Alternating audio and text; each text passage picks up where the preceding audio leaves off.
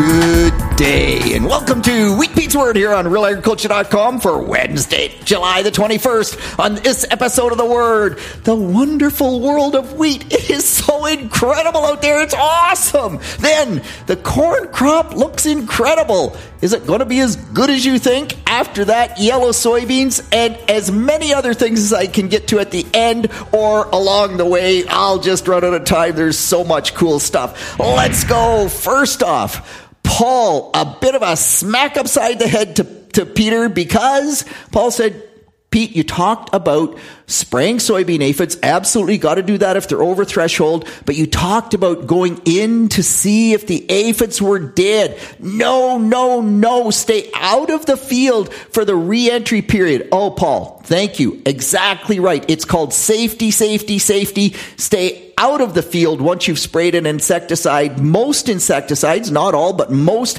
have very high toxicity to growers, to humans. So stay out. Uh, the aphids will die with Sefina. It just takes that that two days for them to starve themselves to death. And Paul, as you said, you know that's all I was trying to focus on. If they don't die in the first two days, don't worry about it. Nonetheless, absolutely stay out until you're past that reentry period. Next, what wacky weather. It just never stops. So we have growers in Chatham, Kent that should have been done wheat harvest ages ago. They're just getting back at it. They are cutting ruts in the field to get the wheat out of the field. In fact, according to my good friend Ed, who is a, a great crop consultant in Chatham, Kent, that area has had so much rain in the last 30 days that it is a one in 200 year event. Uh, apparently, Detroit has had so much rain that it's a one in 1,000 year event.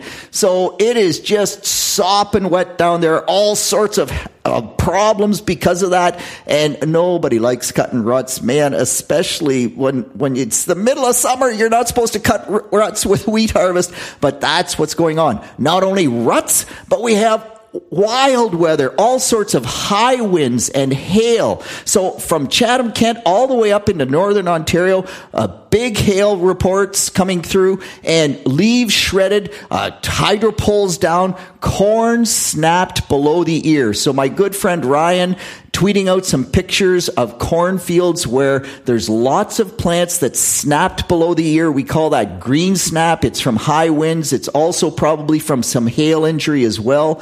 If they're snapped below the ear, man, they are dead. That's all there is to it. And, and nothing you can do about that at this particular point in time. Fortunately, not a lot of green snap out there, but certainly some.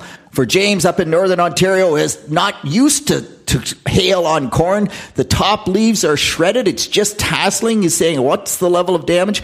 Man, for the soybeans in Kent County that have holes in them and a few broken stems, for the corn up in James territory with just the leaves shredded, the yield impact is actually really minimal. You have to do significant damage with hail to really bang up the yield. And the Western Canadian producers right now are saying, Oh, Johnson, are you off your rocker? Like we can just get hailed out. And yes, you can get hailed out. Those corn plants that, that got snapped off, that's, that's a 100% loss. And if you broke the soybean plant off down at the bottom or broke it off so that you've lost a lot of that growth, that's absolutely has a big impact, but it's just holes in leaves and shredded leaves. The impact actually ends up being not very much. So that is a good thing. Just before I carry on, one last note.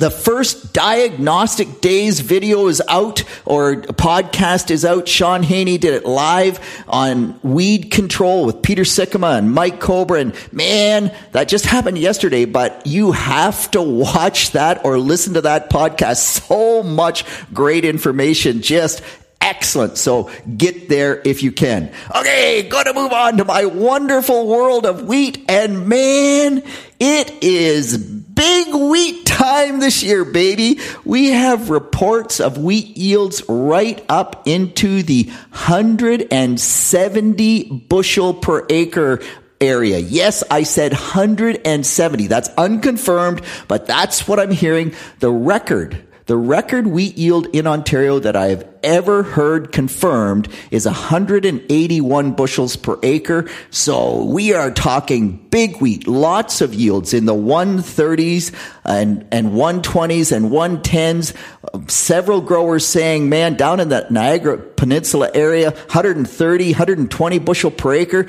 That's like a crop and a half in one year.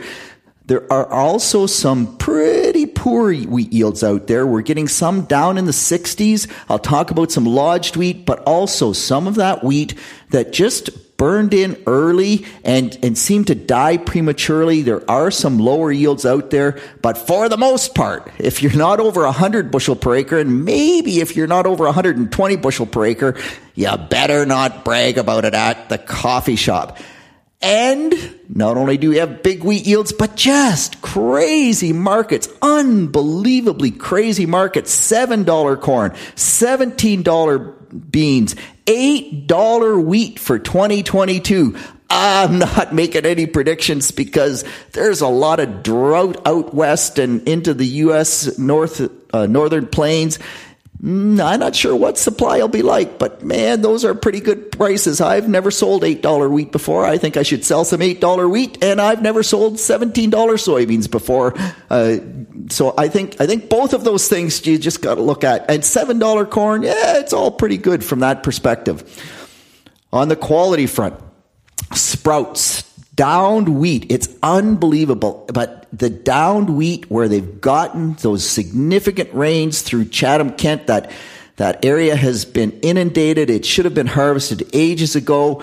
There are sprouts, green shoots on the wheat that is lodged that is, are at least an inch, if not two inches long. That is a, a bad news scenario. We're starting to get more and more reports out of Niagara, out of uh, Lambton County, where the soft red wheat has started to sprout a little bit, you know, 3% sprouts, 9% sprouts.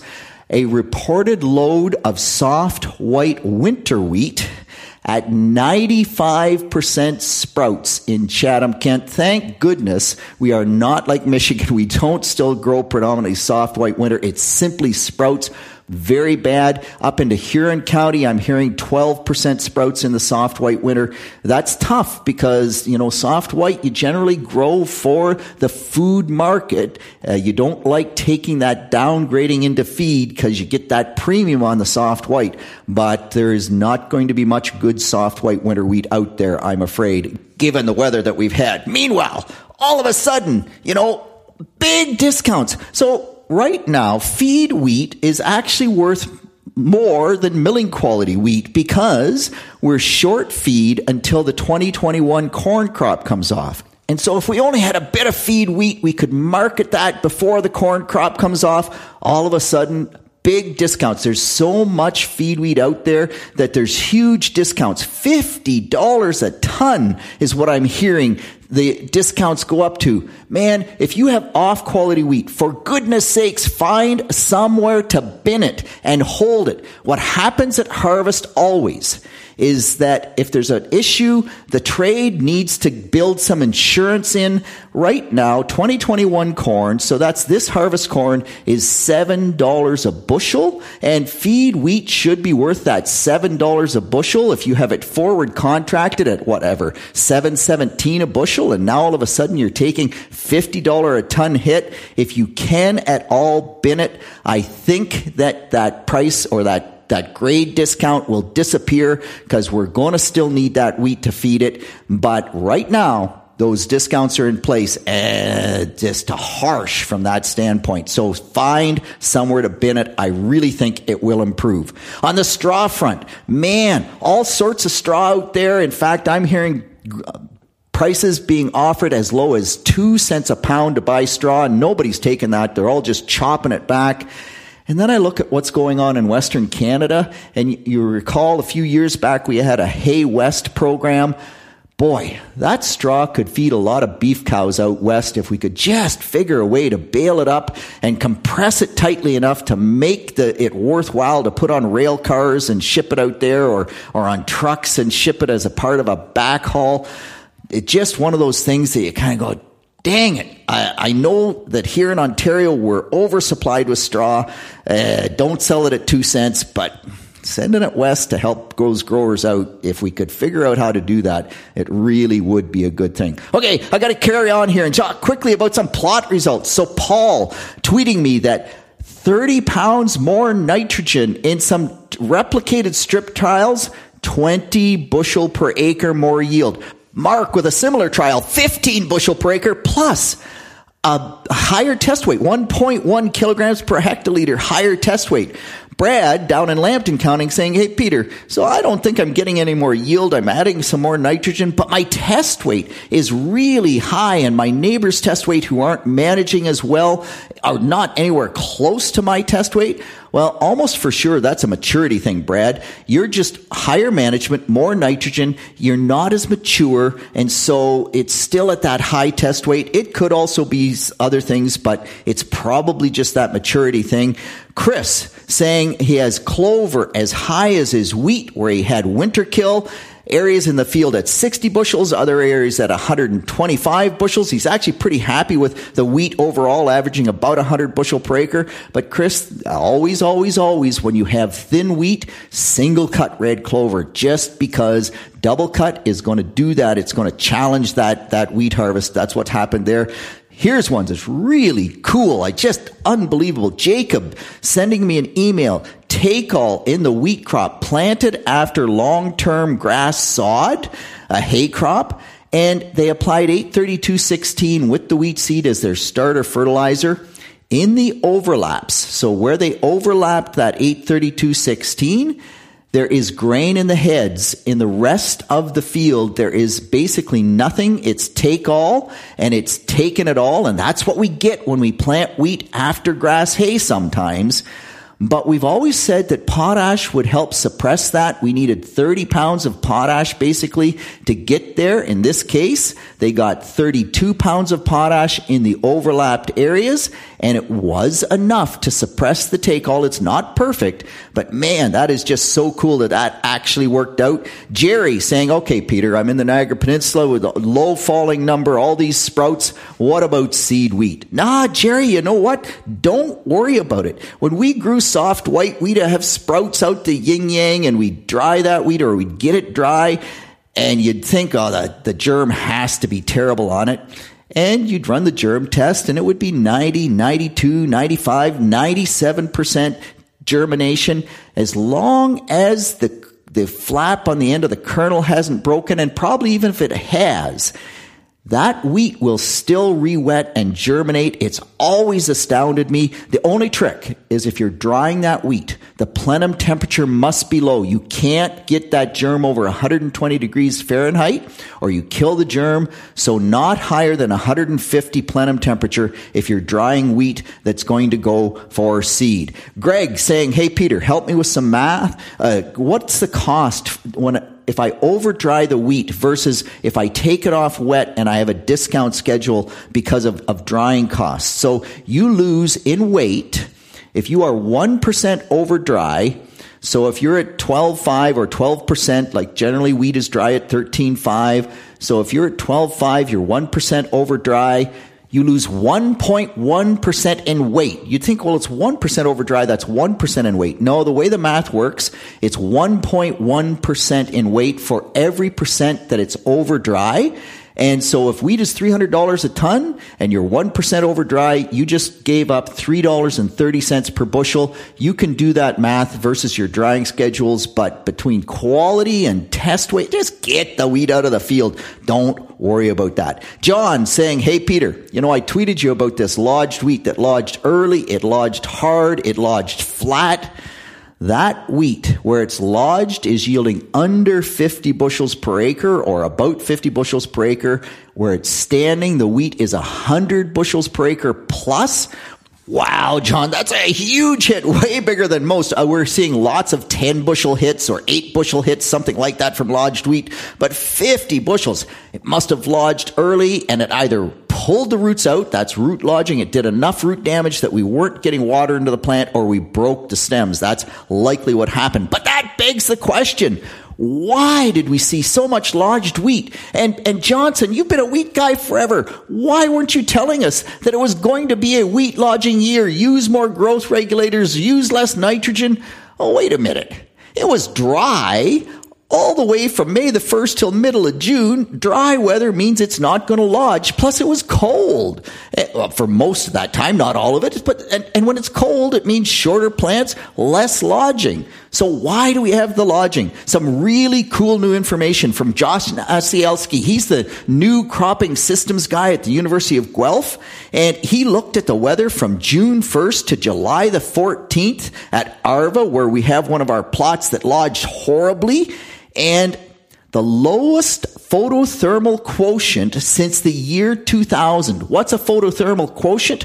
Well, that is the amount of radiation or sunlight that we can use for photosynthesis per growing degree day unit or per heat unit. So basically, the wheat is going through its growth stages based on heat and it was flying and we had lots of cloud. We didn't have nice sunny days. And so we got less photosynthate. And what does that mean? It means we probably put more of the stem reserves into the grain, more from the roots into the grain. We know that in corn that can happen. We'll remobilize from the roots into the grain of the corn crop. And so that's likely part of the answer, at least, for why we had so much lodging and Johnson feels a little bit vindicated for not predicting it being a lodging year. But on that note, man, it is corn pollination time. And as Dr. Dave, Dave Hooker, University of Guelph Ridgetown campus tweeted out, like the two weeks before pollination, the two weeks after pollination,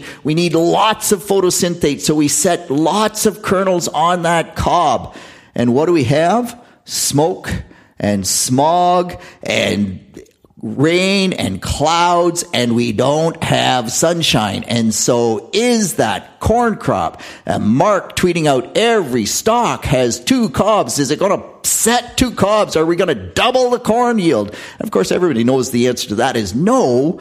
But actually, with all this crappy, cloudy weather, we may not set as big a corn yield as we think. Now, it looks awesome, so I'm not trying to be a naysayer, but man, bring on the sun. We need the sunshine. On the corn front, alert, alert, alert, western bean cutworm. Oh my gosh, Mike Pastor tweeting out 500 maws in a week. He's in a hot spot area down on the sands around Delhi uh, in in the sand plains of Norfolk County. If you're in a hot spot, Ryan, my good friend out of Lambton County, finding egg masses in the hot spots around Bothwell, around the Caradoc sand plains at Strathroy, but not finding any on the clays to speak of. So keep scouting, but if you're in a hot spot, the western bean cutworm are lining up with pollination of the corn crop. And as Chris DiFonzo out of Michigan State points out, that means added risk of more gibberella or fusarium in the corn crop. And you look at the weather and you just say, man, if this isn't fusarium weather for the corn crop,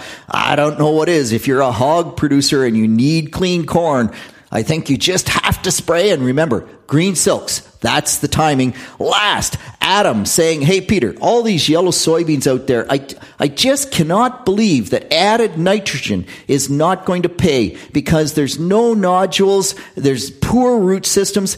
Adam, absolutely. I talked with Horst Bohner, the soybean specialist. The problem is, that even if you add nitrogen, there's no root system there. And if it dries out enough that the plant can grow new roots, they will nodulate. And even in August, Horst has seen them as late as August to nodulate and they come on. And because it's August that makes the soybean crop, you don't often see big yield boosts to that nitrogen on the soybean crop, but it would make a great plot, Adam. So get out there, do some strips with some nitrogen on those yellow soybeans, and let's see if we can't make more than the two bushels that Horst predicts that we can't make maybe five or eight bushels per acre. By the way, Horst has a great article up on Field Crop News. Oh, I'm way over time. That's it. That's all on behalf of the team here on realagriculture.com. This is Wheat Pete with the word for the 21st of July. Keep them coming, man. We'll be back next week.